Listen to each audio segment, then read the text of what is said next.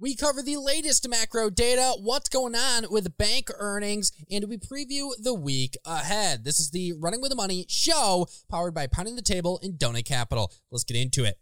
It's not a question of enough, pal. It's a zero sum game. Somebody wins, somebody loses. I've been a rich man and I have been a poor man, and I chose rich every time. Money never sleeps, pal. Just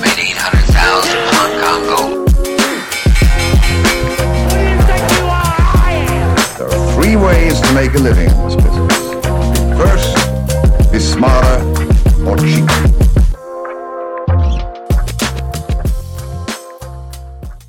What is going on? And my name is Luke Donay, your host, and welcome back to the Running with the Money show. My oh my, it has been a minute and the markets have been tumultuous, but we are back covering the latest news, what in the world is going on with the economy, and how the markets are reacting to all the data. So without further ado, let's get right into it. And covering the biggest macro headline of the week, that is of course CPI, the consumer price index. Now, what in the world is going on with the CPI? Well, the latest headline read came in at 6.5% year over year, which by the way, is the smallest annual increase that we have seen in the CPI since 2021. Now, digging into that headline month over month, it actually fell by 0.1%.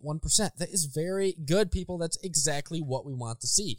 In digging into the nitty gritty of it, we have food at home up 0.2%, which is the smallest increase since March of 21. We have fuel and oil down 16.6%. That's the biggest decline we've seen since February of 1990. Holy smokes. Household furnishings up 0.2%. Used cars down 2.5%. That's the sixth straight decline for used cars. Apparel up 0.5%. That's the most since June. We have airfares down 3.1%, the largest drop since August. Medical care services up 0.1%. That's the first rise we have seen in three months, and it just keeps going. Shelter also ticking up by 0.8% for the month. And by the way, that is now 7.5% higher than that it was a year ago go. But we continue to dig into what in the world this all means and where core CPI also was as well. Core CPI came in up 5.7% year over year,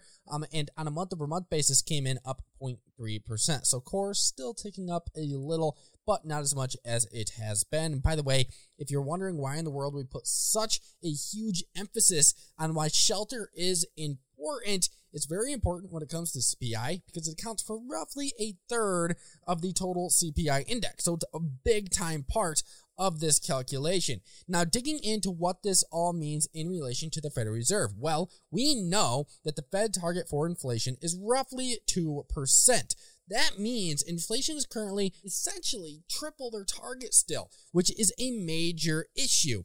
But if we annualize this data, what we see on an annualized basis is that core goods is actually down 4.8%, shelters up 9.2%, and services less shelter is up 1.2%. So, how did the market take all this data in? Well, everyone was expecting a massive squeeze or a massive sell off yesterday when the CPI dropped, but what would we get? We got a massively neutral reaction. Now, why did we get that?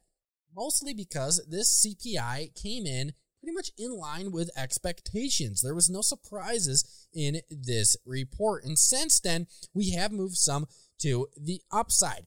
But what is the market pricing in when it comes to the FOMC and the Federal Reserve and what actions they are going to take? So, shortly after the CPI data dropped, swaps started the price in the highest chance being a 25 basis point hike at the next FOMC meeting. So it seems that the bulls are getting more confident. They're more and more confident based on the CPI data and other inflation data that we might get out of this pretty much unscathed. Now, also, when it comes to what the swaps are pricing, you want to pay attention to the fact that now the market is pricing the possibility of no hike actually occurring at the next meeting, that the next meeting is the one at which they pause. There's a small chance of that being priced into the market, but the highest probability right now is being set on the 25 basis points for the next meeting, and that's baked in, and that's according to Bloomberg and their analysis of swap pricing yesterday. Now, shifting into jobless claims, seasonally adjusted initial claims came in at 205,000. That's a decline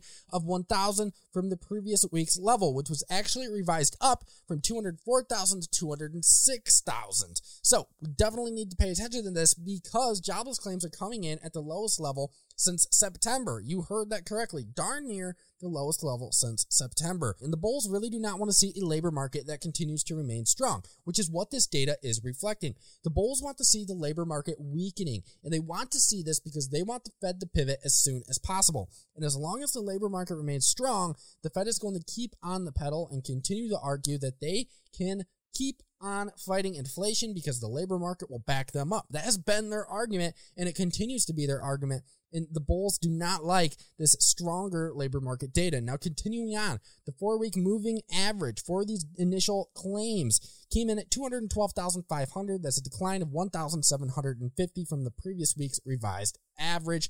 Taking a look at the advanced seasonally adjusted insured unemployment rate, it came in at 1.1% for the week ending December 31, and that is a decline of 0.1 percentage points. Now, moving away from the labor market, let's get into the banks. What's going on with bank earnings? Because we got a whole bunch of bank earnings this morning, and well, JP Morgan beat expectations, delivering earnings of $3.57 per share, exceeding the estimate of $3.07 per share. Profit also jumped 6% year over year to $11.01 billion.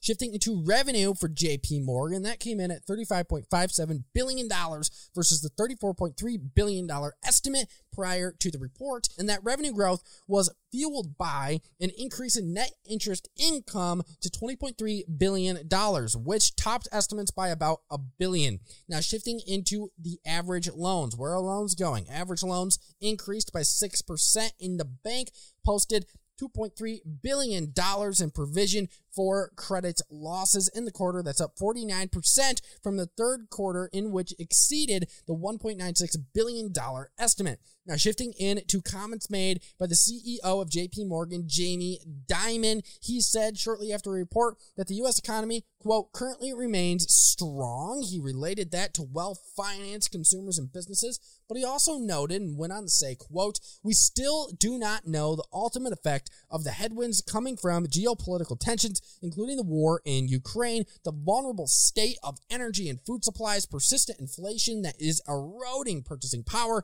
and has pushed interest rates higher in the unprecedented quantitative tightening. So, Dimon, he seems to look at the economy and say, look, we're currently strong now, but who knows where it's going to be six to 12 months from now.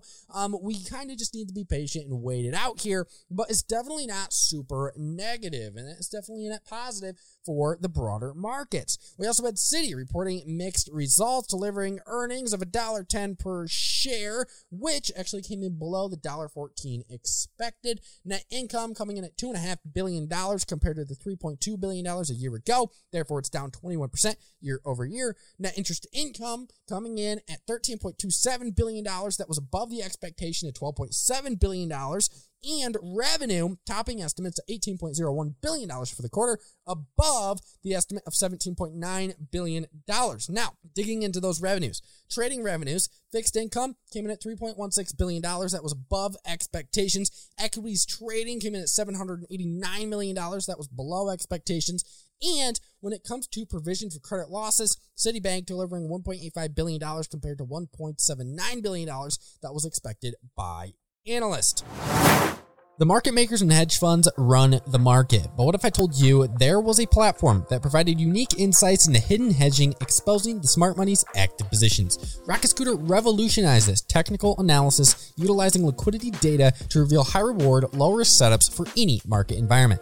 Not only that, but Rocket Scooter provides you with live stream trading every weekday, detailed trading videos, personal coaching, and access to a private trading community of over 3,000 traders. Check out Rocket Scooter's easy to use platform that includes automatic liquidity mapping and customizable scanners and much more. In fact, this tool is so awesome, I use it in my daily trading strategy. So, Go give Rocket Scooter a try completely free using the link rocketscooter.com forward slash Luke. Again, that's rocketscooter.com forward slash Luke. Let's get back to the show.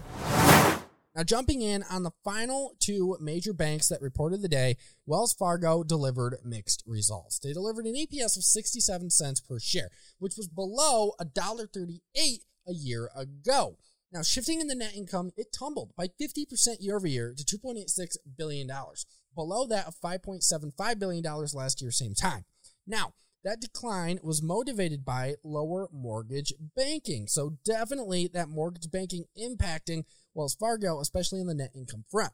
Revenues came in below expectations of $19.98 billion. Wells Fargo delivered $19.66 billion in revenue. That was 5.7% lower than a year ago.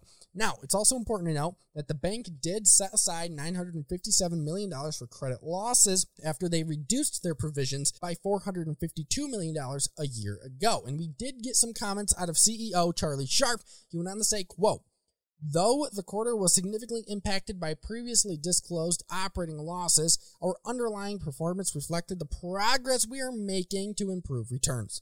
Rising interest rates drove strong net interest income growth. Credit losses have continued to increase slowly, but credit quality remains strong, and we continue to make progress on our efficiency initiatives. So, one major takeaway out of that is the credit losses part. They're starting to see credit losses increase, and that's definitely not something you want to see if you're taking a look at the economy. Now, shifting into the final big bank of the day. Bank of America beat expectations. They delivered an EPS of 85 cents per share, and that's compared to 77 cents per share that was expected. They also reported $14.7 billion in net interest income. That's up 29% year over year, but it was slightly below the Wall Street expectation of $14.8 billion. Revenue coming in at $24.66 billion compared to the expectation of $24.33 billion. And the bank implemented a $1.1 billion provision for credit losses. Are you starting to see a pattern with these banks? They are upping the provisions for credit losses. Um, and that is actually up 1.6 billion compared with the same time level we saw in 2021. Now, shifting into some comments out of Bank of America CEO Brian Moynihan, he went on to say, quote, our baseline scenario contemplates a mild recession, but we also add to that a downside scenario. And what that results in is 95% of our reserve methodology is weighted toward a recessionary environment in 2023. So pretty much Bank of America's baseline case is recession 2023, likely a mild recession. Now, shifting away from the macro and the big bank earnings, we got to get into what lies ahead. What are we going to see next week? Well, we aren't trading Monday. It is a holiday. We get that off, but we need to talk about Tuesday. What's going on on Tuesday? Well, we have a hell of a week when it comes to earnings. Morgan Stanley, Goldman Sachs, Interactive Brokers, Citizens Financial, United Airlines, and Silvergate all report on Tuesday, to name a few. On Wednesday, we have Charles Schwab, Prologis, PNC Financial, Discovery, JB Hunt, Alcoa, First Bank Corp. I mean, holy smokes, Wednesday is filled as well. And then to round out the week on Thursday and Friday, we have Procter & Gamble, Netflix, Truist Financial, American Airlines, Schlumberger, and Ally, and so many more names to report next week. But those are pretty much the names you want to highlight the most. They're the biggest names out there reporting earnings. And shifting into economic data, we are also getting next week. On Tuesday, we have the New York Empire State Manufacturing Index. Wednesday, we have some MBA, real estate and mortgage data, the PPI or the producer price index. That's a major inflation read and retail sales. And finally, on Thursday, we have the Philly Fed employment and economic data, housing starts, jobless claims, which everyone's paying attention to. Remember what we talked about earlier. And Friday, we have existing home sales. So a lot of macro data in a week full of earnings is definitely going to be interesting to see. Now, what is going on with the indexes real quick if you want some technical notes taking a look. The S&P 500, well, it's continuing its attempt to rally up through the SPX infamous downtrend line that we have been in since the beginning of 2022. So we continue to tease that downtrend line. Next week will likely be the decision week for this, whether we reject it or break up through it. Who knows? But that's definitely something to pay attention to. Until the next one, easy Profit, trade on, I'll see you next Friday.